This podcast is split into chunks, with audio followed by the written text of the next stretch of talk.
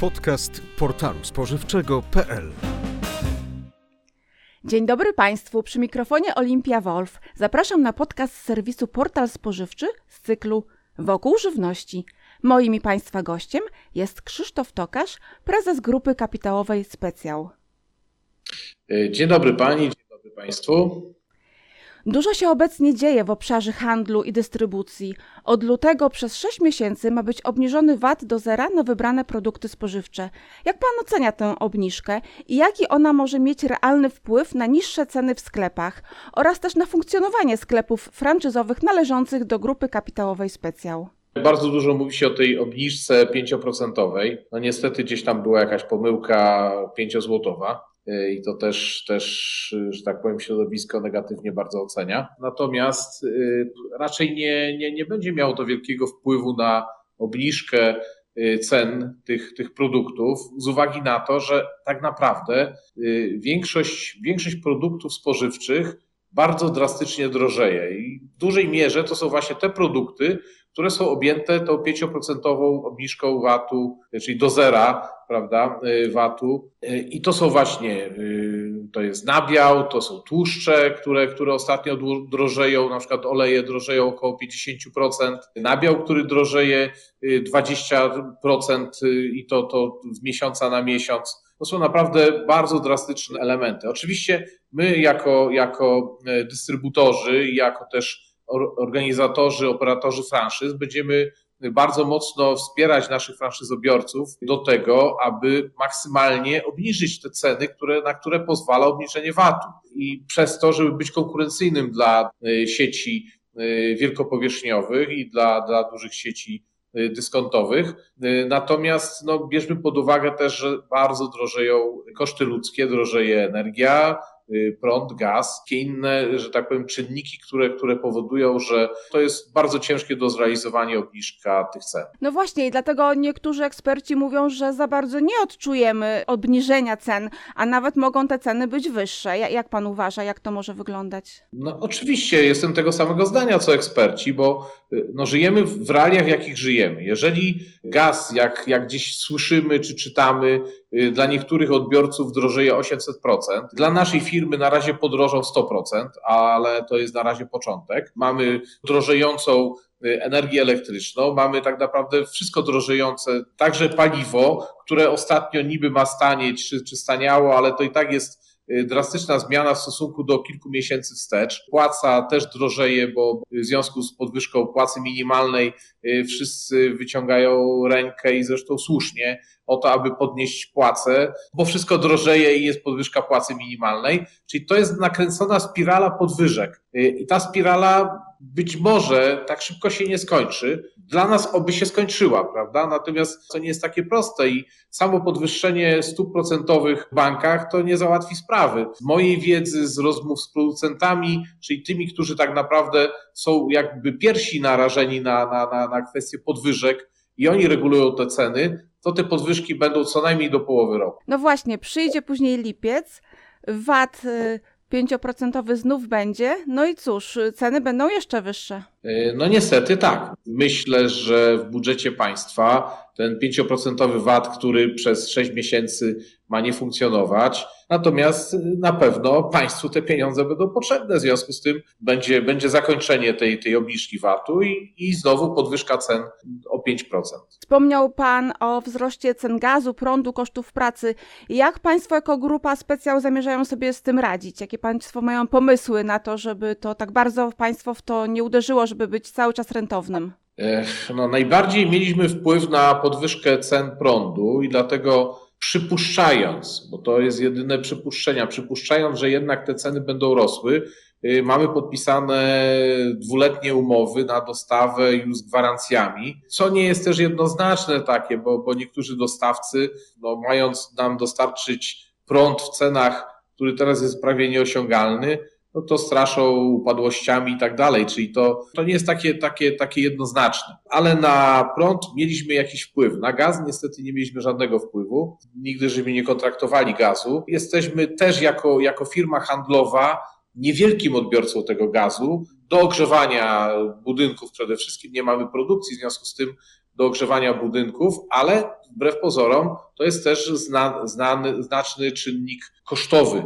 Staramy się robić wszystko, aby jednak zmniejszyć to zużycie. I w tamtym roku zaczęli Państwo instalować panele fotowoltaiczne na swoich budynkach. Jak to się sprawdza i czy zamierzają Państwo poszerzyć to działanie? Dwa lata temu zaczęliśmy instalować. Wszędzie tam, gdzie mamy możliwość, na dachach budynków czy na wolnej powierzchni, którą możemy wykorzystać, nawet mimo tych przepisów, które zmniejszają opłacalność, to, to jednak y, i tak te panele fotowoltaiczne y, są tak zaplanowane, że mm, raczej nie będziemy oddawać tego prądu do, do linii przesyłowych, czyli sprzedawać go i później kupować dużo taniej. Natomiast y, tak, żeby wykorzystywać na bieżąco Y, cały wyprodukowany prąd. Czyli zamierzają Państwo iść w tym kierunku? Y, tak, będziemy iść w tym kierunku. Cały czas y, badamy możliwości, zwiększamy możliwości tych instalacji. Porozmawiajmy teraz o wynikach grupy kapitałowej Specjał, ponieważ Państwo zrealizowali ostatnio trzyletni plan, czas więc na jego podsumowanie. Co udało się zrealizować w obszarze dystrybucji? Ja tutaj trochę się uśmiecham, zadowolenie, bo faktycznie ten rok 2021 był dla nas bardzo dobrym rokiem.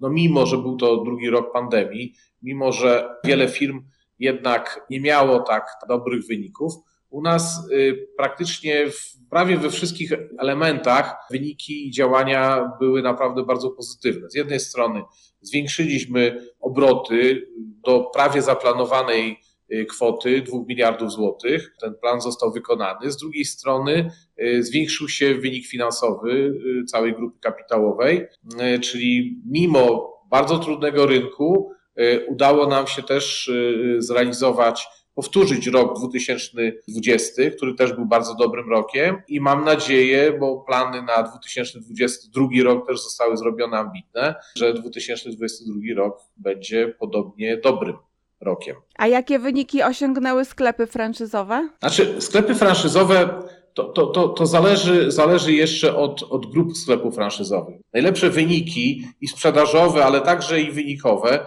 miały sklepy franszyzowe te większe i te, które, które faktycznie inwestują w ten rynek. Mamy bardzo wielu franszyzobiorców, którzy doskonale zdają sobie sprawę z tego, że funkcjonowanie w y, realiach rynku sprzed 10-15 lat czy 20, niektórzy też jeszcze się, że tak powiem, chcą utrzymywać, to już nie ma sensu, że rynek jednak, rynek, klienci wymuszają mm, coraz y, y, większe modernizację sklepu, całkiem inne działanie, odpowiedni dobór asortymentu, oczywiście niskie ceny, ale przede wszystkim komunikację z klientem. I ci klienci, którzy to rozumieją i dają sobie pomóc, bo my pomagamy w tych, w tych elementach, to osiągają naprawdę bardzo dobre wyniki, dobre wzrosty. To są wzrosty y, obrotów rzędu 10-15%, czasem nawet większe, co jest, że tak powiem, bardzo przyzwoitym wynikiem. Natomiast mamy też niestety grupę sklepów, które się nie modernizują, które niestety myślą o zamknięciu działalności, które zanotowały spadki obrotów. To są spadki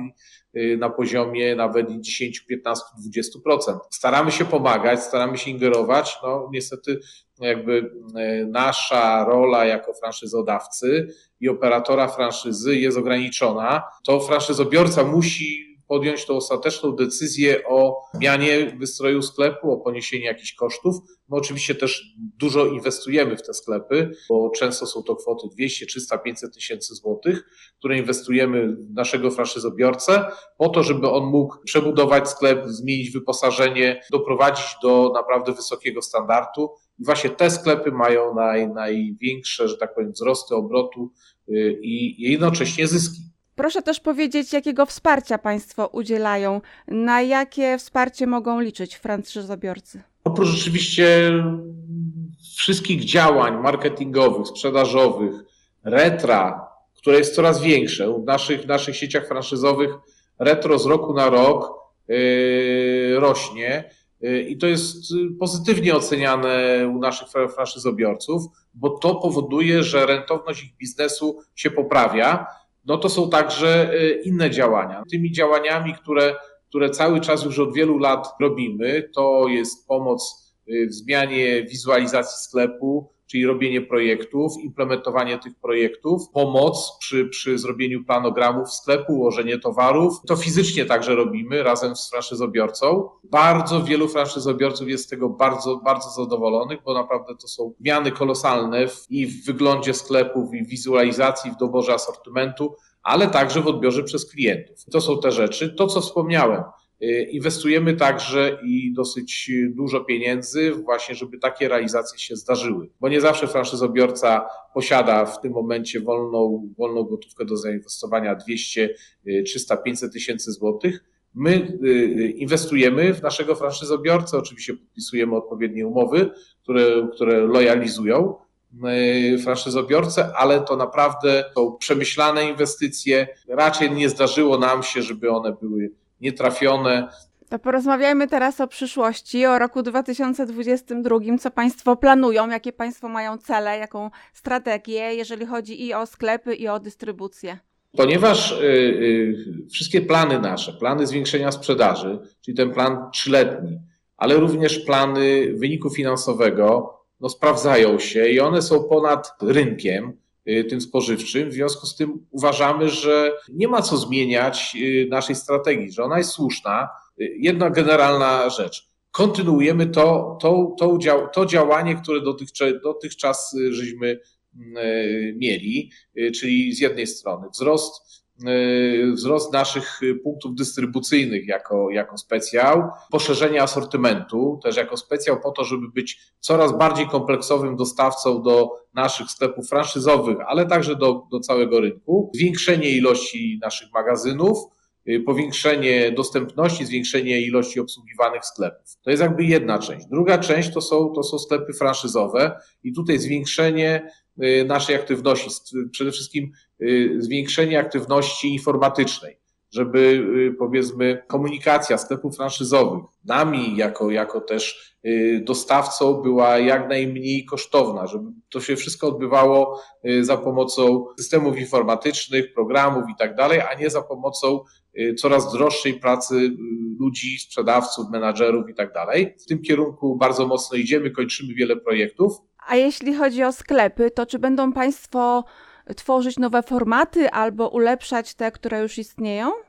Y, mamy, mamy ostatnio uruchomiony format Market Plus, czyli to są sklepy y, najtwardszej franszyzy, która też się sprawdza, bo zwłaszcza dla naszych partnerów daje największe retro, ale też jest, że tak powiem, najbardziej wspierana przez, przez naszych ludzi czyli są najlepsze warunki zakupowe z grupy kapitałowej specjał i chcemy też jeszcze dopracować ten koncept, bo w wyniku rozwoju i, i, i, pracy, no w tym momencie mamy wspólnie z oddelegowanymi sklepami własnymi około 30 sklepów w tym y, projekcie Market Plus, ale mamy jeszcze, jeszcze wiele, wiele rzeczy do, do, do poprawy. W związku z tym tu poprawiamy ten koncept, zwiększamy i chcemy przede wszystkim jeszcze bardziej polepszyć rentowność współpracy z nami w tym koncepcie poprzez zwiększenie wypłaty retra i polepszenie warunków firmy specjal. Ostatnie kilka lat to rozwój e-commerce. Czy myślą Państwo też o tym obszarze? Tak. Uruchomiliśmy sklep e, internetowy i w momencie, kiedy, kiedy faktycznie e, będzie to, to funkcjonowało tak jak należy, będziemy implementować to do naszych sklepów franszyzowych, ale najpierw musimy to wszystko sprawdzić, dopracować i wówczas ten koncept będzie jak najbardziej e, implementowany, wdrażany. Będziemy zachęcać naszych franszyzobiorców do korzystania już z wypracowanego projektu. Reprezentują Państwo polski handel i polską dystrybucję. To chciałam zapytać o Pana refleksję. Jakie są szanse, a jakie zagrożenia dla małych i średnich polskich sklepów w obecnym roku? Powiem tak, myślę, że to się niewiele, niewiele zmienia, chociaż wszyscy mamy świadomość, że ilość sklepów maleje.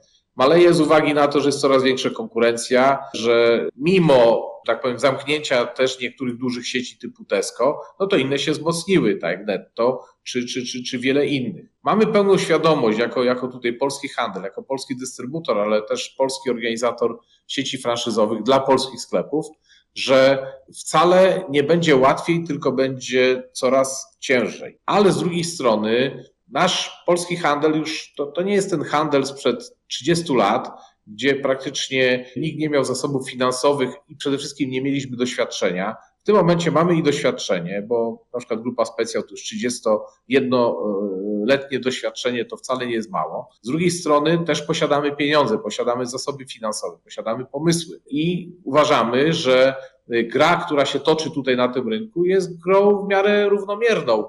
Y, oczywiście przydałoby się jakieś wsparcie rządowe dla tego sektora prywatnego, polskiego sektora prywatnego. Nie widzimy tego, tego wsparcia no, praktycznie nigdzie. Natomiast y, jeżeli tylko nie będzie, że tak powiem, za dużo przeszkadzania, tym przeszkadzaniem to właśnie są coraz częstsze zmiany legislacyjne, nawet Polski Ład, który abstrahuje od korzyści i strat finansowych, ale przede wszystkim od jasności tych przepisów, bo to nikt nie, nikt nie kwestionuje, że ktoś ma więcej zapłacić podatku, a ktoś mniej. Okej, okay, to jest decyzja y, rządu, natomiast żeby to wszystko było tak zapisane i tak przekazane, żeby wszyscy mieli możliwość dostosowania się do tych przepisów, a niestety tak nie jest. I to jest naj, największy problem. Te zmiany są strasznie częste i strasznie duże i przede wszystkim bardzo niejasne, co dla dużej firmy może nie jest wielkim problemem. My Potrafimy sobie z tym radzić jako, jako grupa kapitałowa specjał, radzimy sobie i staramy się pomagać też naszym franszyzobiorcom. Ale też zdajemy sobie sprawę z tego, że zmiana tych, czy zbyt częste zmiany może zabić inicjatywę w polskich, w polskich, że tak powiem, przedsiębiorcach i tego się bardzo obawiam, że w końcu dojdzie do takiej rezygnacji i powiedzenie, okej, okay, dobra, idę na państwową posadę, bo w swoim biznesie to nie dość, że jest bardzo ryzykowne, to i tak nic nie zarabiam. Widać więc, że przed handlem i polskim handlem dużo wyzwań, a jakbyśmy powiedzieli sobie, co jest siłą polskiego handlu i w którą stronę polskie sklepy powinny iść? Polskie sklepy powinny iść przede wszystkim w kierunku polepszenia jakości funkcjonowania. Nie należy się bać inwestycji. Praktycznie każda inwestycja dobrze przemyślana, oczywiście dobrze przemyślana, bo to trzeba zweryfikować lokalizację sklepu i to jest bardzo ważne. Trzeba mieć świadomość, czy mamy dobrą załogę i dobrze prowadzimy ten biznes. I od tego właśnie są nasze, nasze służby franszyzowe, które bardzo mocno pomagają z tym, ale na pewno trzeba iść w kierunku inwestycji, która też kosztuje, jest ryzykowna, ale jeżeli dobrze się to przemyśli, naprawdę no, stwarza ogromne możliwości, a przynajmniej daje, y, że tak powiem, y, możliwość nieodbiegania od standardów, które no, sieci zachodnie, od y, biedronek po żabki, jednak te standardy cały czas poprawiają. W związku z tym my nie możemy absolutnie od tego odchodzić. Natomiast co jest siłą polskiego handlu?